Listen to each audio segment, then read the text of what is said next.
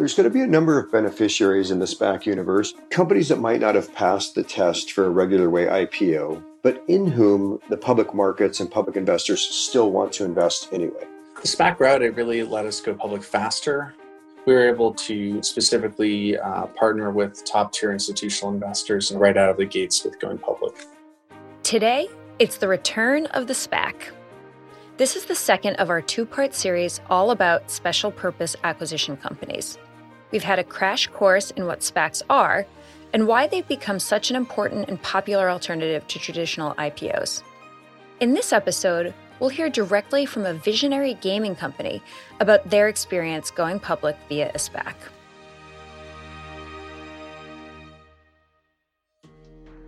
Welcome to Connecting the Dots, an original podcast from Jefferies.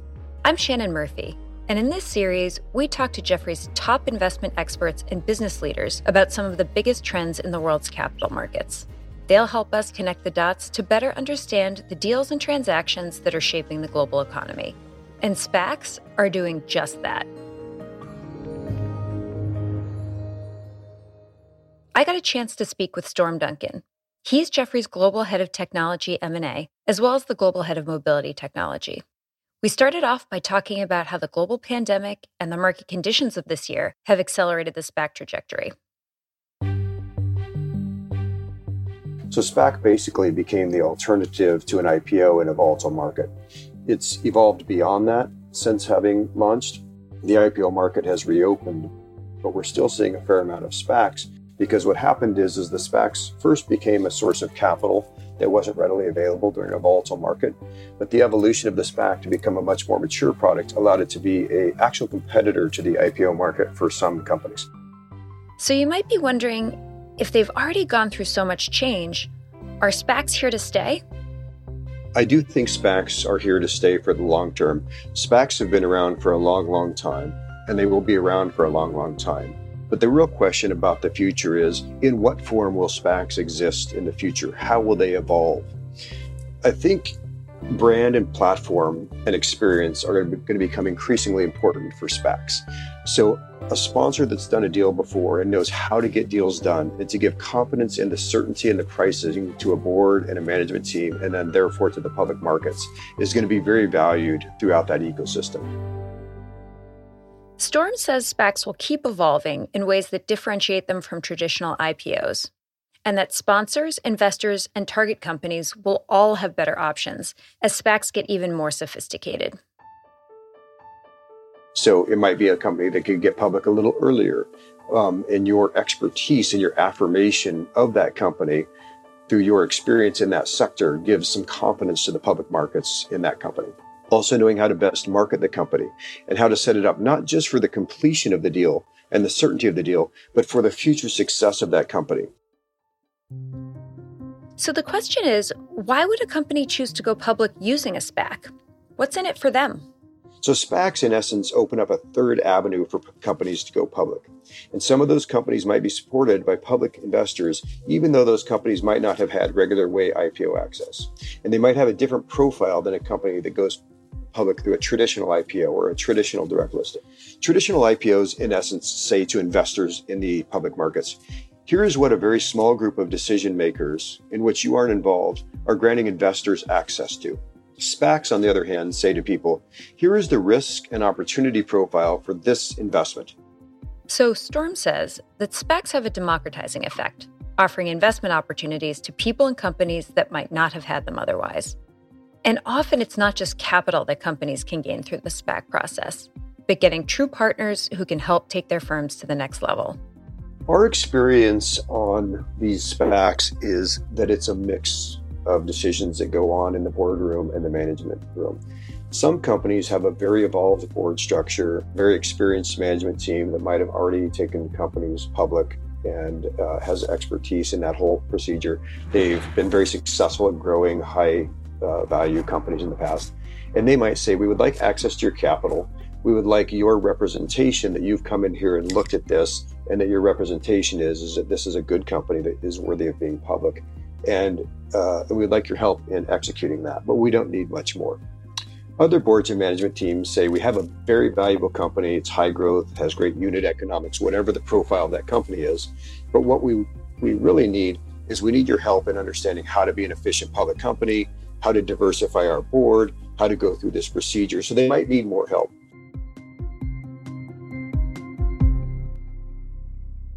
All right. So we've heard from Storm Duncan about how SPACs became such a popular option for companies considering how to raise capital or become a publicly traded entity. Let's connect the dots now and find out firsthand what it's like to be a company who's considering accessing the public market through a SPAC. I'm Andrew Paradise. I'm the CEO and founder of Skillz. Skillz is a mobile gaming platform. The mobile gaming industry saw huge growth this year and is expected to grow to reach billions of people. And Skillz is a real world example of what we're talking about today. I asked Andrew about Skillz' recent growth and how they're planning for their future. In the beginning, it was five engineers, 10 pre launch customers. Today, we have thousands of customers. But I, I talked to these employees about what it meant to build this long term company and what we would do, and that we were really going to build long and independent. That would include going public at some point. Going public, I, I told them the companies that I studied that I, I most admired, they took eight to 12 years to do that. So we really all uh, agreed to sign up to this decade uh, of our lives for the endeavor. And I'm sure uh, they, uh, they had their doubts that we could execute on our 15 year plan at the time. But here we are seven years in now, and we're on track to achieve our goal of getting to public. With his company Skillz, Andrew's hoping to make history as the first mobile gaming company to go public. And he explains why he wanted to do that via a SPAC. The SPAC route, it really let us go public faster to choose our partners with a, uh, a minimal difference in dilution. We were able to specifically uh, partner with top tier institutional investors, including Wellington, Fidelity, Franklin Templeton, and Neuberger Berman. They were all uh, companies that we really admired and wanted to have as long term holders. It was really a partnership that we had always wanted, and this was a way to ensure that partnership uh, right out of the gates with going public. Andrew says these partnerships were a key part of the appeal of a SPAC. He hopes it will let him build relationships and the business. It just was, uh, it was a very logical way for us to move the business forward. And there's there's just this long runway ahead of us. There's a lot left to build. And when we thought about going public, we really think about it as this milestone where we have greater access to capital to achieve the future of that uh, that vision and, uh, and to better enable the growth of the business. Okay, so now we've heard how a SPAC might be a good fit for a company like Skillz if it's looking to go public. I asked Storm Duncan who else might benefit from the rise of SPACs. There's going to be a number of beneficiaries in the SPAC universe. In my assessment, the winners from this market are going to be one, companies that might not have passed the test for a regular way IPO or in which there were questions about a regular way IPO, but in whom the public markets and public investors still want to invest anyway. Secondly, SPAC sponsors who will have a core skill set to this market and will have relevant personal expertise to associate with a company to give the public markets more confidence in that company. Third, a broader group of investors that otherwise would not have access to these investments, but that want to take the time to learn the risk reward profile of them and invest in them for that additional alpha or additional wealth creation. And then, fourth, existing institutional investors who will have better access to information than before about prospective companies and better access to the management team and the management team's belief about the future of the company. Could you connect the dots for boards and founders thinking about capital raising in this environment and why SPACs are providing this door to gaining efficient access to the public markets? Yes, absolutely. So, in a SPAC versus an IPO, there's a number of different features that a SPAC offers that an IPO typically has not been associated with. So you can negotiate, for example, for additional control.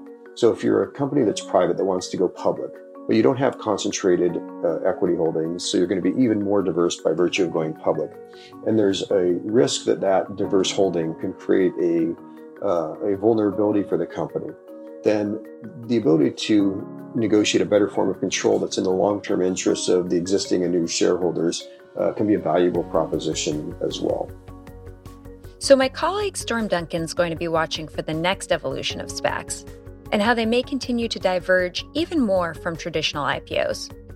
Andrew Paradise at Skillz, he's watching for the next evolution of his business and how going public via a SPAC can help build that future. We'll be listening in to hear if SPACs continue to generate the same kind of buzz in the news and in the markets. But for now, we're turning our attention to some of the other trends shaping the world's capital markets and getting ready for our next episode. I'm Shannon Murphy. Thanks for listening to Connecting the Dots, an original podcast from Jefferies. Be sure to subscribe in your favorite podcasting app so you never miss an episode.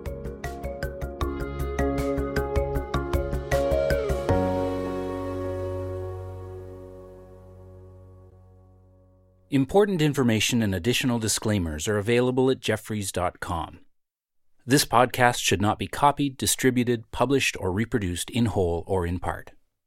The information contained in this podcast does not constitute research or a recommendation from any Jefferies entity to the audience. It's not an offer or solicitation of an offer to buy or sell any security or investment. This podcast is being provided strictly for informational purposes only.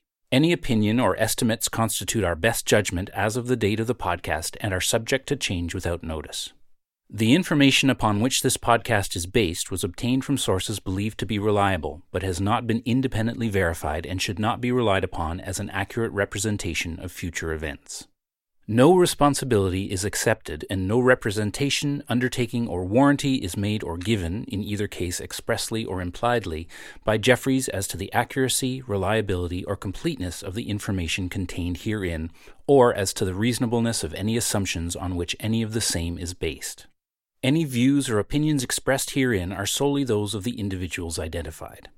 Accordingly, neither Jefferies nor any of its officers, directors, employees, or representatives will be liable for any direct, indirect, or consequential loss or damage suffered by any person resulting from the use of the information contained herein, or for any opinions expressed by any such person, or any errors, omissions, or misstatements made by any of them.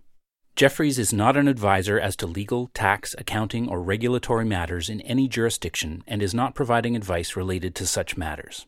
Listeners of this podcast should take their own independent advice with respect to matters discussed.